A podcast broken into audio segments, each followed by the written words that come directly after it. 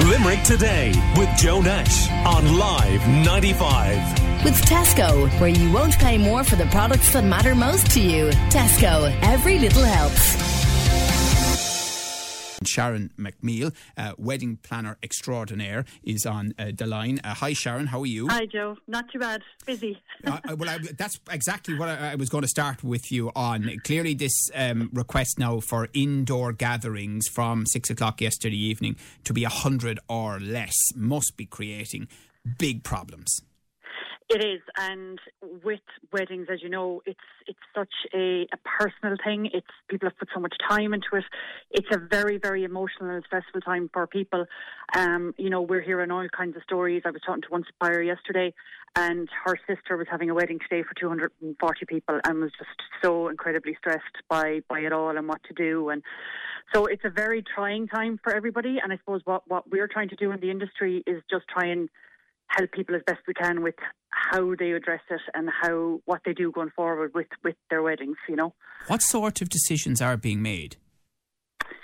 Well, I mean, ultimately, I suppose there's there's twofold to the decision for people. One is obviously with the government announcement yesterday for indoor gatherings um, over 100 people, there's that particular uh, thing, but also people are kind of saying, well, weddings are normally, you know, gatherings of family, of maybe older aunts or um, you know, cousins and people like that, all who maybe have underlying illnesses, and they don't want to be the person that's bringing everybody together and having consequences down the line. So there's a it's a it's it's it's a very tough decision for people, and then people don't know where they stand with regards wedding insurance if they had it already or if they didn't have it if they want to buy it now.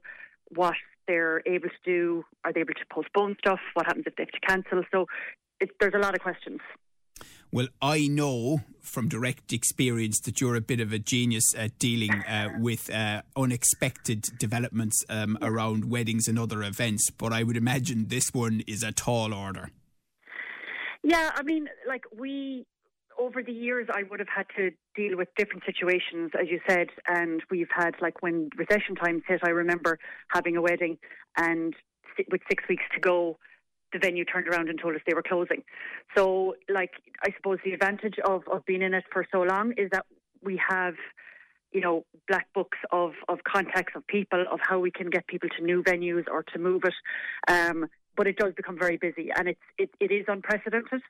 Um, and I mean, having, having things like contracts and stuff like that in place with cancellation things is one thing.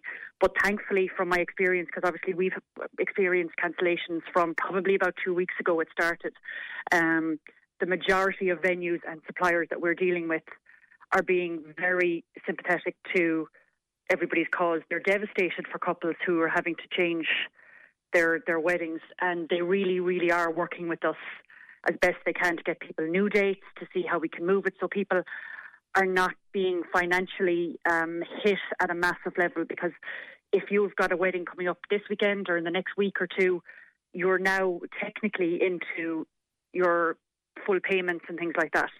So what's I suppose what's nice to see in one respect is is the way everybody's helping, the way everybody's jumping on board.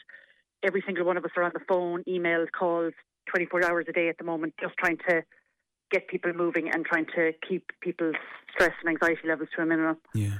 And do you see a lot of people making the decision, uh, depending on how long this goes on, to uh, push their weddings into 2021? Yeah, like it seems to be, the, it is really the most practical and proactive thing that I think that people can do because, okay, ultimately we've been put on pretty much shut down for two weeks, but seeing on what's going on worldwide, it's it's going to go on longer than that. And I suppose with with anything, the longer people are in uncertainty and the longer people are waiting for somebody else to say what to do, or the, the, the longer they're they're kind of in limbo, the more stressful and the more anxiety is around it. So what I would be saying to people is try and be proactive and make decisions quickly. Um, you know, like if you realistically, if you have a wedding or an event coming up in March, April, or May, it's more than likely going to have uh, either be postponed or you know numbers will be down and things like that, and you might be better off getting in touch with with people sooner rather than later to try and and and uh, postpone or reschedule for a new date either later in the year or into 2021. But you need to be talking to all your suppliers. I mean, that will be the hardest thing for people if they are postponing, is actually getting a date where all their suppliers are yes. available on the same day. Okay. So there is a bit of work in it, but I would say to people, like, there's going to be a lot of people doing this, so move on it quickly. Okay, all right, Sharon McNeil, you're very busy, so I do appreciate your time this morning. No all, uh, wedding uh, planner uh, based in Limerick, but in Dublin and other parts of the country uh, as well. Um, now with very good advice. Call Limerick today now on 46 19 95.